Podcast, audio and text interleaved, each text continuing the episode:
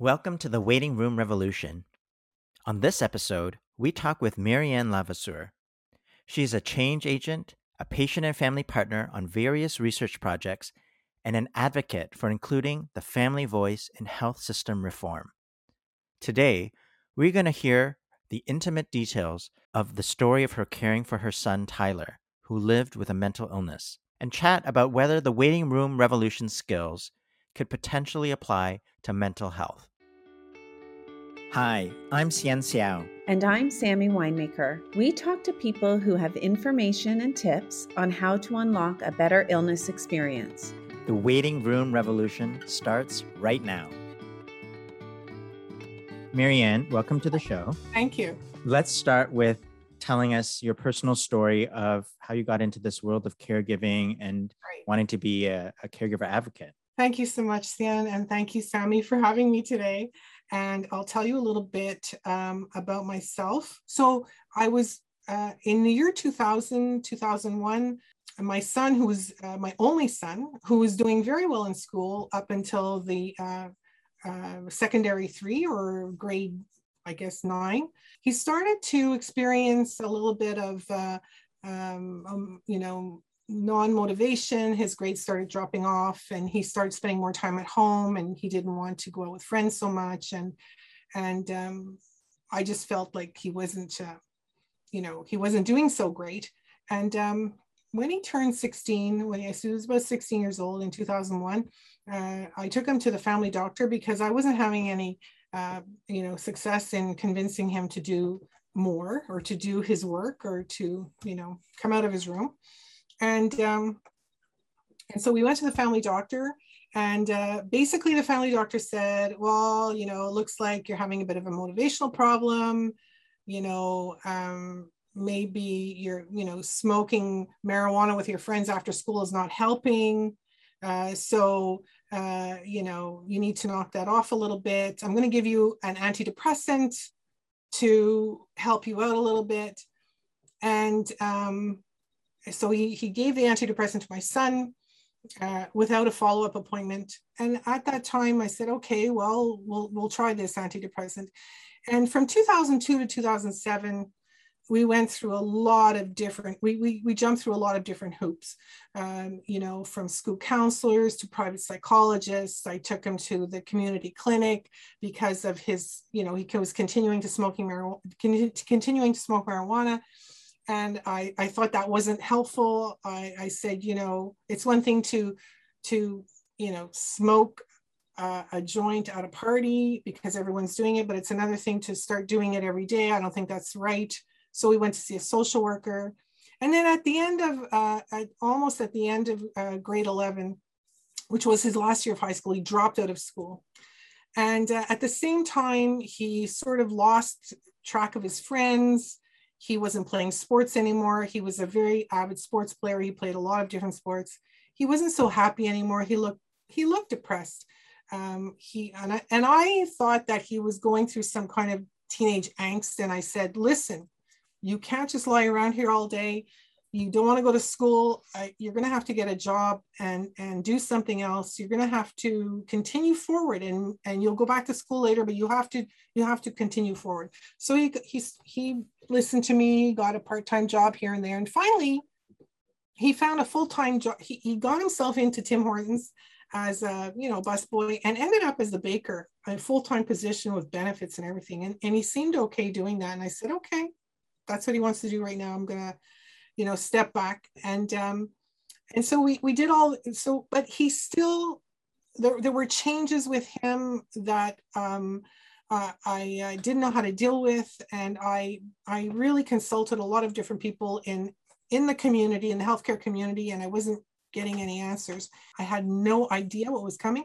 And I have to say that here we are in two thousand seven, it seemed like healthcare professionals had no ideas either. It wasn't only, uh, it wasn't only me. Uh, so they didn't, they didn't offer me anything uh, different either. I, I have a, a sneaky suspicion. Yes. But you, where you're going. You know where I'm going? Schizophrenia. Yes. Yeah. So from two thousand seven to two thousand ten, uh, you know, the anxiety increased, the lack of motivation, isolation, panic attacks. You know, he was really not doing well. And, uh, and around two thousand seven, he had, uh, he, he had some suicidal thinking. He, uh, you know, he was still taking the antidepressants uh, on and off, I guess. Uh, I tried to, because they did help in a certain way. And so um, I took him to the emergency department uh, uh, the first time for uh, um, suicidal thinking and uh, what I thought was going to be a suicide attempt. He explained to me what he wanted to do. So I took him to the Douglas. I was beside myself, but I was trying to act very, very, you know, objective and supportive. And I was an, a single parent at that time and, and really trying to just, you know, help him through what, whatever he needed.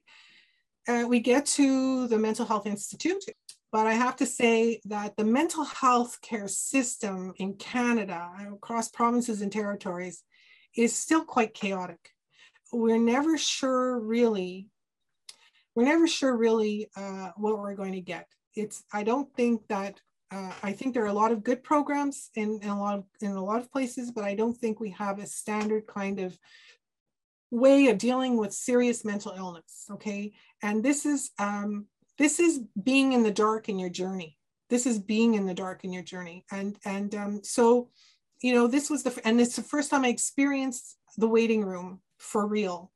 I never stopped at the waiting room. I'm a, I'm a, you know, a person who, who will ask questions and who will expect answers. And, and my son is my son, whether he's sixteen or eighteen or twenty, still my son, and he's my child. And when I was told to wait in the waiting room and that, um, you know, it's all about confidentiality and, and uh, dealing with the, the client and not the family to, in order to, uh, um, you know, to go forward, I felt very, very um, alienated.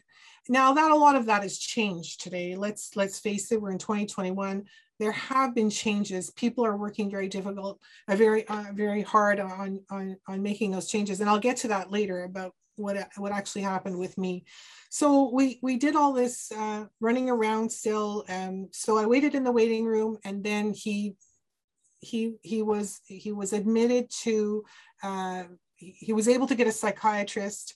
I I I pushed for him to have a psychiatrist, and then eventually by two thousand nine, uh, I was able to get him into a long-term rehab program, which he went he which he did, and he succeeded at. He came out of there in two thousand ten, and he was very proud of himself that he had finally sort of kicked the habit. Sounds like he was doing well for a time. Then what happened? And then um, in two thousand ten to two thousand twelve, uh, we I I was very now in more in much more involved with his healthcare uh, and mental health care, and I try, I started to look at all the things I needed to know in order to help him best. I was still alone in doing this, and um, fortunately for me, my son uh, liked talking to me. He told me everything. There were no holds barred, and. Um, But the things he was telling me were not enough for me to understand everything that was going on with him. I had no clue still. I still felt that he was here because he was depressed and anxious, and that um, and that uh, uh, they were going to help him, and I needed to bust my way in to get information so I could help him too. And then um, in two thousand eleven, he was admitted to hospital. He was suicidal once again. And uh, and then they, they, after he stayed in hospital for a couple of months, they transitioned him into an on, on-campus uh, residence where he could start to, uh, you know, uh, transition back into the community. At the same time, in two thousand, at the end of two thousand eleven, two thousand twelve, uh, they, the director of the uh, P E P program asked parents if they wanted to get together to Uh, to talk about their uh, experiences and share knowledge and share information. And about twenty of us agreed that we wanted to get together, and they allowed us to use a room on the premises. So for our listeners, the P E P program stands for the Program for Early Intervention and Prevention of Psychosis. It's a program geared toward youth who had their first episode of psychosis to recover from that episode using evidence-based treatments like medication, cognitive behavior therapy, et cetera. Sorry, Mary Anne, please go on. And so someone asked, you know, if there would be a facilitator for these meetings. I raised my hand because I had facilitation uh, experience, and I never went back. I never turned back. So I started facilitating what was what were family peer support uh, group uh, meetings. I didn't know they were family. I just thought we were all talking together, and I started to learn more. I, I was the first family peer support worker in Montreal at that time in two thousand twelve. And after about three or four months, I went to the director and said, this is not a volunteer job. This is a, uh, this is a full, this is a full-time job. So, um, so here I was doing uh, family peer support, and I went back to them, and, and, and, I, and I wrote up a proposal, and they found a grant for me. So I became a family peer support worker at the Uh, P E P program in the Douglas hospital in two thousand twelve. And then uh, also in two thousand twelve, at the end of two thousand twelve, my they they started giving my son Clozaril, or clozapine, and, and to me and to him it was a miracle medication. It really was a miracle medication. He completely uh, he there was such a transformation. His behavior changed, his thinking changed, he became more clear think he had more clear thinking. He he um he he He was also at that time accepted into an extended version of the first episode psychosis program. So that was very supportive for him. And I requested more comprehensive healthcare support, like a, um, a case manager to, to help him, like to meet with him at least once a week, quit smoking, uh, marijuana, he quit out, he changed his diet, he went back to school and was starting, wanted to go into um, uh, electrical, uh, you know, to do science for, to, to in electricity. So uh, that's what he was doing. So Mary Anne, like so many diseases, you know, there are high points and low points throughout the journey. So at that point in time, it sounds like you were in a high point with Tyler. Now you have to remember all of this time for, so from two thousand one to two thousand fourteen, for thirteen years, I ran around and Tyler ran around. We both ran around together and we tried our best to help him recover, because I was never told otherwise. In two thousand fourteen, uh, he was doing well, but then everyone saw that he was doing well. So everyone backed off, including me. I didn't know. I said, oh, wow, he's doing well now. He's in school. He's he's uh, doing volunteer work. He's doing very well. Go for it. Okay. Uh, and we've got to remember that in two thousand fourteen, he was um, uh, twenty-nine years old, twenty-eight years old. So, you know, let's go. Uh, but um, when they, we, so everybody dropped the ball, and, and, and they dropped the ball, you know, but there were no community services to support him. There was no peer support to support him. He did, he wasn't part of the first episode psychosis program anymore. So what did he do? He fell off the rails. He, he went back to doing what he was doing before. And, um, you know, he started not complying with medication. He didn't think the medication was helping him anymore. And in twenty seventeen, he had a serious relapse. He was found on the street by police. We were searching high and low for him, and he, the police found him, thank goodness. And he was brought back to the hospital uh, in twenty seventeen. It, he was he was really, he had really deteriorated.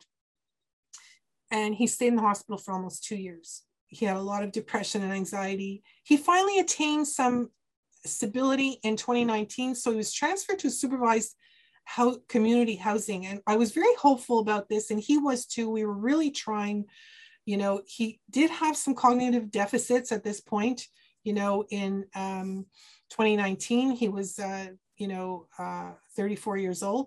And, um, and, but he was hopeful. And then in March, uh, uh, he he um, was admitted to hospital like a few days after his thirty-fifth birthday. Uh, in fact, the last time I saw him was on March fourteenth, on his birthday. We we had a little birthday celebration.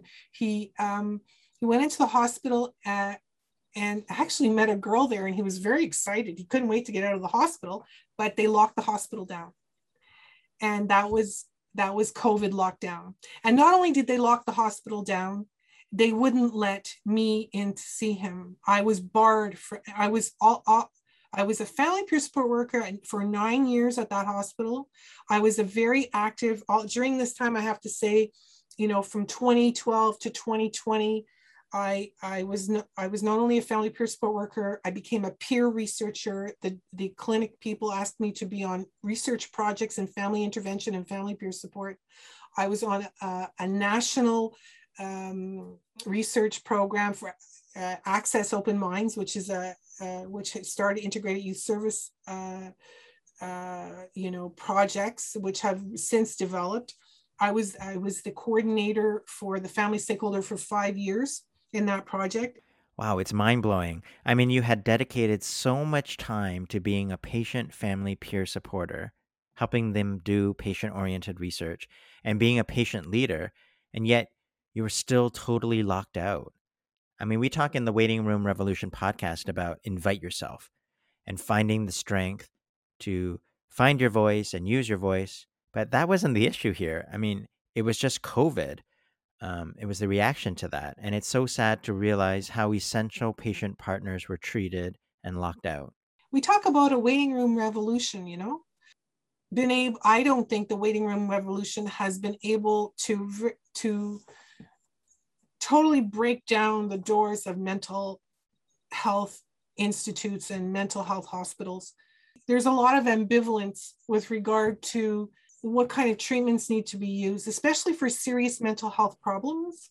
You know, thank goodness there are great programs for people who may suffer from anxiety and depression and who are able to overcome with good treatment and uh, their own uh, resilience and insight, uh, their mental health problems, and are able to transition back to their lives and school and, and jobs. But there's a considerable, I think there are There's a considerable number of people in the population, young people between the ages of twenty and thirty-four, even younger, who, who end up with serious mental health problems, who don't have the necessary supports to recover and live in community with the support they need to live in community.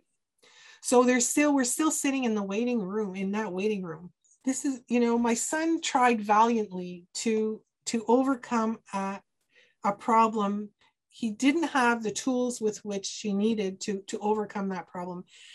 And it's no one person, healthcare provider, uh, uh, you know, social worker, or, or, or any other person's fault. It's not one person's fault. It's not because of this. It's not because of that.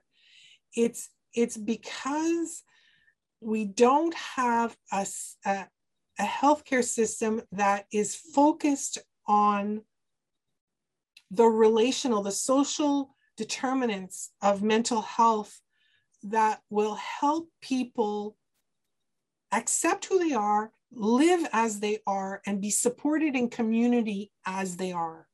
I worked in the dark actually up until up until the end uh, when my son passed away in, on June twenty-fifth, twenty twenty. I was still And I think he was too, still hopeful that, oh, we would both overcome this problem. So I think I hear you saying you're not sure if the waiting room revolution keys apply to mental health. But when we look at, when you look at the keys, uh, when you talk about the waiting room revolution and you, and you look at those, those seven keys, I found them difficult to apply in a mental health scenario, in a mental health system scenario. They may work better in physical health, you know, um, because, um, but but in mental health, I, I just find that in as much as I didn't know enough about how to help him, I felt that healthcare providers also didn't know enough about how to help him, okay? And, and he's not the only one. There are uh, many young people with chronic mental health problems, who are not served well, who are instead incarcerated in, in mental health hospitals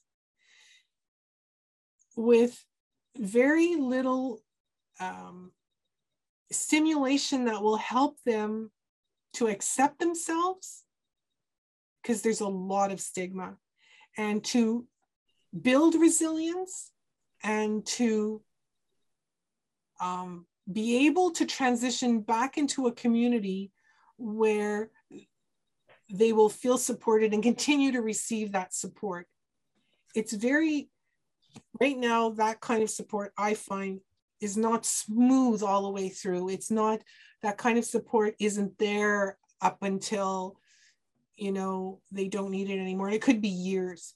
Well, I have lots of questions for you, okay, Mary Anne. And, you know, I'm just listening to the story, uh, feeling myself frustrated when you go through the years of the unknown, really, the mystery of it all. And it's a story of love when you really look, you know, between the lines, um, a love between uh, a mother and a son, for sure. And that's very clear in your story. And I think that's not what you talk about, but that's what the meaning of your story really is. It is about how much you love your son.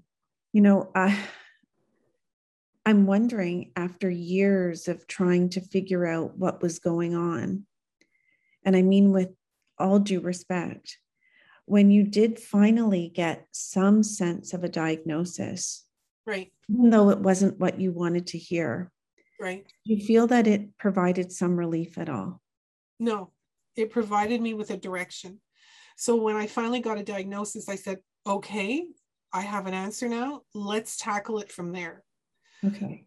What I didn't receive, what, what I didn't receive with that diagnosis was information, was instruction, was uh, to be prepared. You talk about, instead of being reactive, be prepared. I, nobody prepared me for the detrimental effects of schizophrenia. Nobody said to me, his lifespan could be shortened for X Y Z reasons. Nobody told me about cognitive deficits in that sense. And, and this is what was going to be my next question, because it sounds like getting a diagnosis um, allowed you to land somewhere. Yes. It was an anchor in a way, but then you were still not offered the big picture or the long view of a life of schizophrenia, that you were caught up in the weeds and the whirlwind of treatments and facilities and transitions in many ways, but you really never felt like you had this overarching understanding of how schizophrenia was going to impact Tyler and his life, and how it was going to impact you and your relationship together. Because where you may say that the Waiting Room Revolution seven keys don't um, map perfectly onto an, an illness like uh, primary mental health illness, I see huge overlap, because when I think about schizophrenia, I'm thinking of it just like, pick an illness like an A L S or um, congestive heart failure. It is an illness that has a known pattern to it. Yes. It has a, a, a rhythm, and it has a beginning, a middle, and an advanced stage. It has milestones, and it has classic features. And, you know, there's a rhythm to the treatments and what treatments are offered, and when they are, um, you know, when they don't work, what's the next thing we try, then the next thing we try, and what are the types of the types of things that families go through with someone with schizophrenia. Tyler went through schizophrenia with you, Mary Anne, in your very individual, u- unique way. But billions of people have had schizophrenia. And what I'm frustrated about is that you were lacking that roadmap. Um, and this is what we say for other illnesses. Uh, and the meaning of having schizophrenia, you were given a label and you were told about treatments and clozapine and all these other things, and C B T and different housing um, opportunities, but you weren't ever offered the meaning, connecting the dots. No, and and and it's it's um it's almost like living in a parallel universe, because I was facilitating family peer support meetings and listening to the same stories, right, from other family members, yeah, and walking them through steps that they could take to help themselves, to how to build resilience, to take it one step at a time, to uh, to question treatment, to, you know, to advocate, all these things, all these, this processing was happening. these processes were taking place, these steps were being taken. But I, like a lot of other family members, most of them, who, and I saw over two hundred people in the time I worked there, and we, I even, we did analysis on it and so on. All these people, one thing we did not have inside information on, and or insight in a sense, was the acceptance of the fact that in all probability, if we were sitting there after two years or three years or four years with each other, that this was going to be a chronic life condition, that life expectancy could be lowered. Yeah. Medication has serious toxic side effects. Yeah. That, uh, you know, these very important, you know, confrontational life uh, situations that we needed to be told about. But not only that, that it is waxing and waning and remitting, and that it is, there are statistics on um, what happens when someone is feeling good when they're on medication, and the likelihood of thinking you can go off the medication. Exactly. And then having um, a relapse, and then here we go again. It is, like I'm saying, heart failure or C O P D. Again, different illness, but this seesawing effect that we know happens. You don't escape it. It, it it's part of the typical journey. I agree with you, Sammy. Uh, I, I just want to say, though, I agree with what you're saying. Uh, and when we make the analogy with other, uh, the comparison with other uh, illnesses, that there, there are certain, you know, there's a certain uh, direction, and there's a certain kind of pattern that, that, that occurs with each different illness. What is different, the, the, the comparison can't be perfect, though, because what is different uh, with uh, serious mental illness and uh, other illnesses that have other patterns is mm-hmm. that the person we're dealing with uh, who has the mental illness often mm-hmm. doesn't have insight into his own illness. He might even, he or she might even think they don't have an illness. And right. so They they they buck against it, right? They, That's they, part of the pattern, though. See, this is what that I'm is saying. part of the pattern. Of the pattern. It is not. You are right. I would. I absolutely agree with you. We can. We can. I'm drawing a parallel, but they are different. But what I'm saying is, it's just as deserving as like one of these other illnesses to um, be mapped out for people. It should yes. be part of the mapping. By the way, family of someone with schizophrenia. The person with schizophrenia often doesn't realize how big their problem is, especially when they're not doing well. And so again, but that's important for families to know. This, these, so all of the things that you're saying, um, you know, are things that would probably be helpful to give another family a heads up about. And this is what Xian and I get so upset about. It's like, you shouldn't feel you're the first person to go through schizophrenia. The people coming to the to the peer group shouldn't feel that they're the first people. There's a lot that can help people see the, the big picture and the long view, even though it might not be what they want to hear. It's still information. It's better than being in the dark. And information is multi-dimensional, right? Yeah. Um, Not only about information about the illness, it's information about healthcare, it's information about resources or lack of resources, it's information about how do I deal with, with, with this healthcare provider, or how do I deal with my yeah. financial situation, or how do I, you know, uh, so it's it's multi-dimensional and, mm. um, and it's complex, it's a lifetime. It, it, and and it, it goes way deeper than, than we could ever touch upon in, in one hour. Yeah, uh, for sure. It, It's it's it's even, I would say, probably like uh, many other illnesses, it's worthy of its own its own series uh, because of the lack of understanding.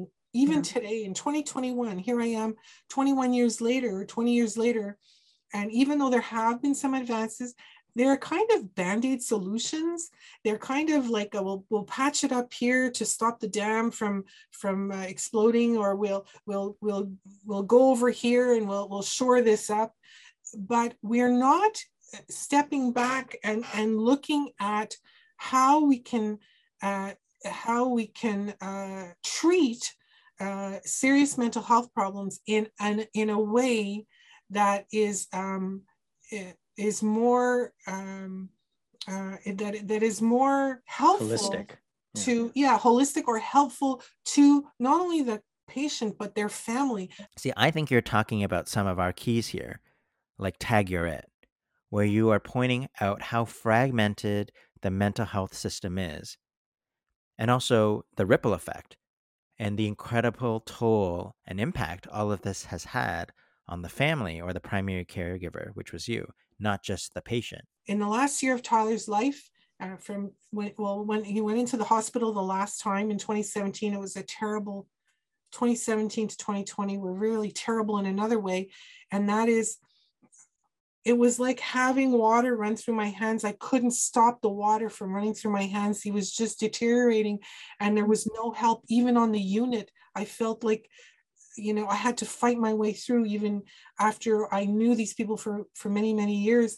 I, I, I wasn't yet part of the team. I wasn't able to help out in ways that I knew I could help.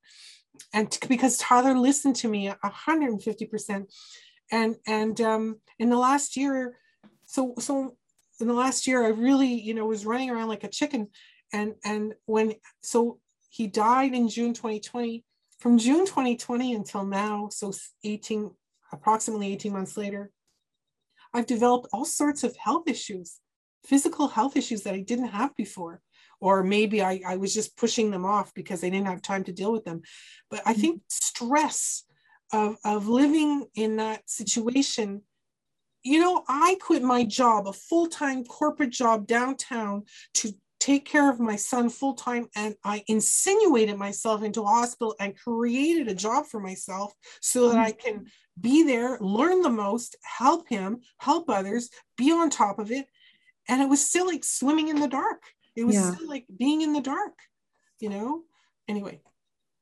Oh, so no, that- can I, can- oh, I was, um, I just wanted to close the story because this, um, you talked about, you know, obviously March fifteenth and the and the lockdown and what, to what you feel comfortable sharing, but what does, what was that like to be, you know, you were trying to fight your way in, but it sounds like you were never able to get in even.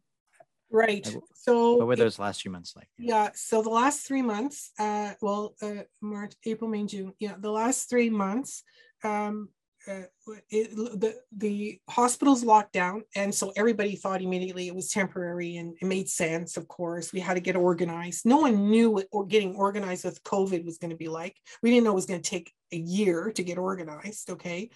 And, and in Quebec here, we also had the added, uh, you know, dimension of a lot of people in senior residences, like, like really suffering from the COVID Uh, pandemic uh, and dying. And so it was very, very hectic for healthcare workers and, and for me. Um, so my son and I talked on the phone every single day. And I said, I said, give me the update. What's going on in there? I want to know everything. How are you? What's going on? And so the rest of March, March nineteenth to, to April first, he said, don't worry about me, Mom. It's okay. I'm not going to get sick. We were mostly worried that he would get COVID. So we said, no worry. And he said, don't worry, Mom, they're taking good care of us. You know, for Tyler, the hospital was a second home because he went there so often. The staff knew him inside out. You know, he was very well educated. He was very well spoken. He, he, uh, they loved him. He was the good patient. He was the good patient. He listened to them. Okay. Mm-hmm. He was never aggressive or anything. He never had those symptoms. So, and then April, for, and then around that time, he met this woman in the hospital, and he was very excited to meet somebody, and oh, wow, you know, and so I said, okay, good, uh, whatever. And, um, and then he got transferred to a unit out of emergency into a unit in April. And every day I kept talking to him. He didn't like the unit. He said it was, it was difficult, but he was holding on. And as we went through April, uh, now I was saying, okay, this is going to be longer than I thought. I need to see him. I, and he'd say, Mom, don't worry about it. I, I'll see you. Don't. We're, uh, he was he was reassuring me in all through April. So I felt comforted, at, but I still felt like I couldn't see him. I could. I didn't know what was going on. So April went through, and then I started to get nervous. And his social worker started to say, you know, he he puts on a good show, but I don't like the way he looks. It's not good. And in May, he started to he started to change, and he started to say, Mom, I don't know. I don't like it here. When am I getting out? And my girlfriend is complaining because I'm not getting out and she'll be out. And all through May, we could see a deterioration. And I started calling everybody. I called people I knew in the top of the hospital, everybody. And everyone was saying, we're working on it. We can't do anything. You have to understand. I said, yes, but he's, my son seems to be deteriorating. I don't like this. I can't see him.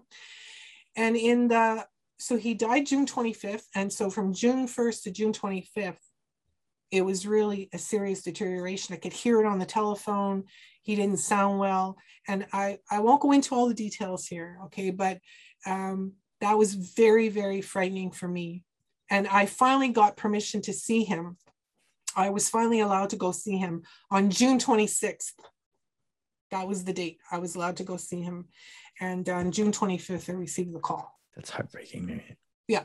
Yeah, I really feel bad for my son. I feel like, you know, he he tried to make it. He tried to wait it out because I was the one person who could sort of, I feel like I was the one person who could say to him, okay, you hold off on that. We're going to work on this. I'm going to take you here. We're going to do that. I was, I was the manager, you know, I was going to manage it. And he would just go along with it and say, okay, Mom, you know, and he would.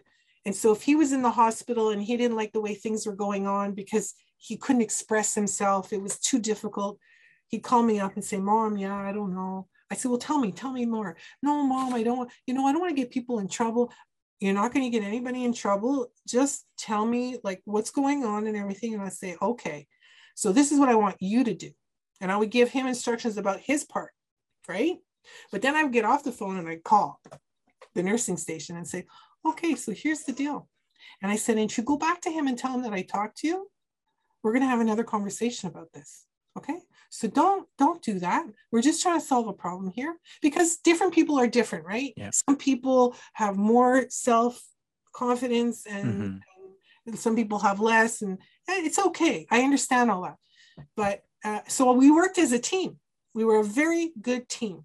Mary Anne. Yes. I have a couple of questions for you. Um, okay.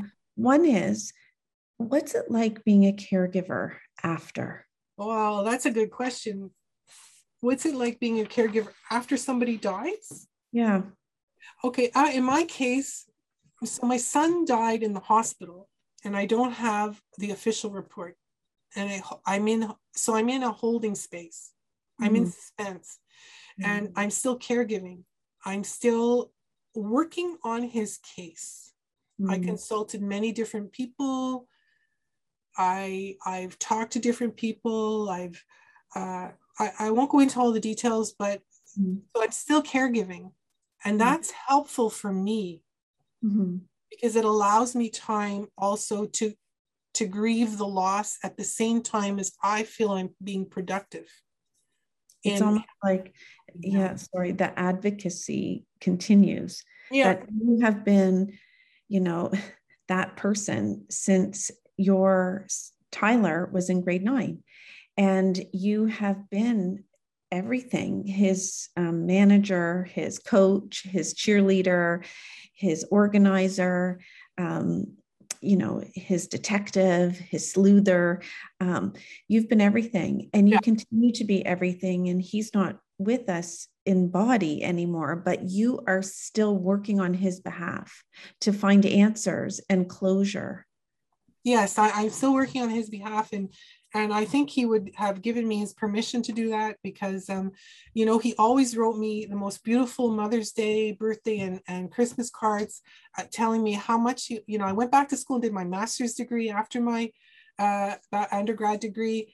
And um, I, I used his case as the project of my research in, for my master's degree and uh, he, with his permission. And he, and he, he always told me in his cards how much he was proud of me and how he didn't have any.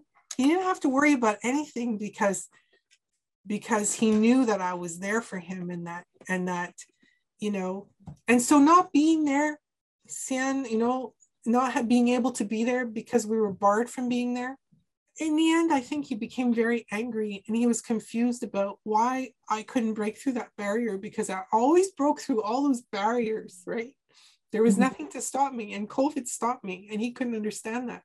COVID and the, and the system, the way they set it up. I later worked with the Healthcare Excellence Canada on their poli- on developing their policy with a group of people to uh, to uh, for essential partners in care. So I continue to advocate, Sammy, as you say.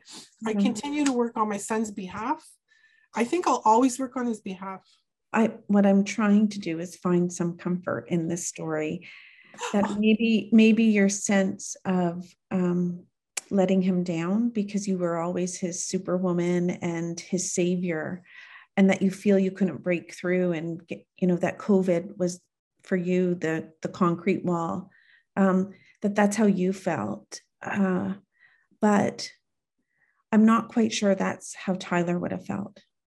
Uh, Tyler might have still seen all of your effort, even though you physically couldn't get to him, that you were still the same you, that you were still his superhero, trying with all your might and helping him to problem solve over the phone, which he was used to. So uh, you have a, a profound feeling of, um, sounds like, you know, failure or helplessness, um, guilt, uh, and right. all I and all I hear is the opposite. Like when you tell your story, you are strong and brave and tenacious and assertive and advocating, and there's nothing more you could have done. Uh, like I said, this is a love story, and it's also a story of loss, but it is a story of great strength um, between both of you, both of you. Yeah, for him. Yeah, he was. Yeah, yeah, yeah. I, I still feel that he's with me in many ways. Yeah, do you? Yeah. yeah. I, I have to say that uh, I was debating whether I should do this, uh, you know, do this uh, podcast. And um, so I think Tyler gave me his uh, his uh, go ahead, because today's my birthday. So, so, and he always, he always did special things for me on my birthday. And I think the specialness of today is for him to say, it's okay, Mom, uh, you can talk about it, because I, I haven't talked about it in public ever. So I've talked about it to my family, obviously. Uh, my family knows, and a couple of friends, but uh, you know, and we still have a long way to go, because Tyler knows that there, Tyler knows even more probably now, if if that's possible, that um, there are many more things to, uh, he, he always, he, he was always um, uh, proud that I helped other families. He said, I'm so happy that you're helping other families and other people. No, he, he was my partner. He, he really, he had my back too, you know, uh, and uh, I had his back. And I think at the end of the day, uh, he saw that I was really struggling with trying to see him, and that it was, it was hard on me, and that my health was giving out. And, mm-hmm. and, uh, I think he, he didn't want to impose that on me either. He wanted to try to do whatever he could to solve the problem. Yeah. You know what? Honestly, I, I could, I, I feel so emotional from your story, because more often is a situation where there is quite a fractured relationship between the person who's suffering from schizophrenia and the family who's suffering from schizophrenia. And that is not your story. You have a story um, that is to be celebrated in so many ways. Uh, Mary Anne, your, your relationship with Tyler was unreal given the circumstances. And I know you see it as just normal and that's just the way you were, but it is not what's common when it comes to this illness. Um, we did love and, each other very much. We did. Yeah, that he, he yeah. And that's the other gift, the gift of having a close relationship with your mom when you have schizophrenia is just very uncommon. Um, So, you know, I want to thank you for taking the time on your very, very special birthday, where Tyler has given you a sign to um, share your story, perseverance together as a team, the two of you, through this um, this very scary illness called schizophrenia um, with us on our podcast. I'm so touched by you. I hope you get um, some answers. You are still in the waiting room. I still, honestly, I see huge parallels. You talked about taking charge. You talked about, um, you know, being in the dark. You talked about, you you talked about so much at being assertive, knowing your style. This is who yes. you are. You know, yes. you have no idea. Like you've just given oh. a yeah. story of, of the waiting room revolution from the perspective of yeah. someone dealing with a chronic and progressive waxing and waning yeah. primary mental health condition. Yeah. Yeah. And, and, you know, the big difference is, is that unlike the other physical illnesses we talk about, this is highly stigmatized. Honestly, you just gave the most powerful caregiver story. I hope maybe we can speak to you again in another, yeah. another time. And, we'll and do hear, a follow-up. yeah. yeah, because I, I, I wish for you um, some peace. Thank you so much, Sammy. And thank you, Xian, yeah. for inviting me. It's been a real pleasure to, to meet you, Sammy, and to see you once again, Xian. And I hope yeah. everything's going well for you and your family. Bye. Thanks for listening. Please visit our website, waiting room revolution dot com, to listen to our first season about the seven keys and to learn more. The podcast is produced and edited by me and Kayla McMillan. Our theme music is Maypole by Ketsa.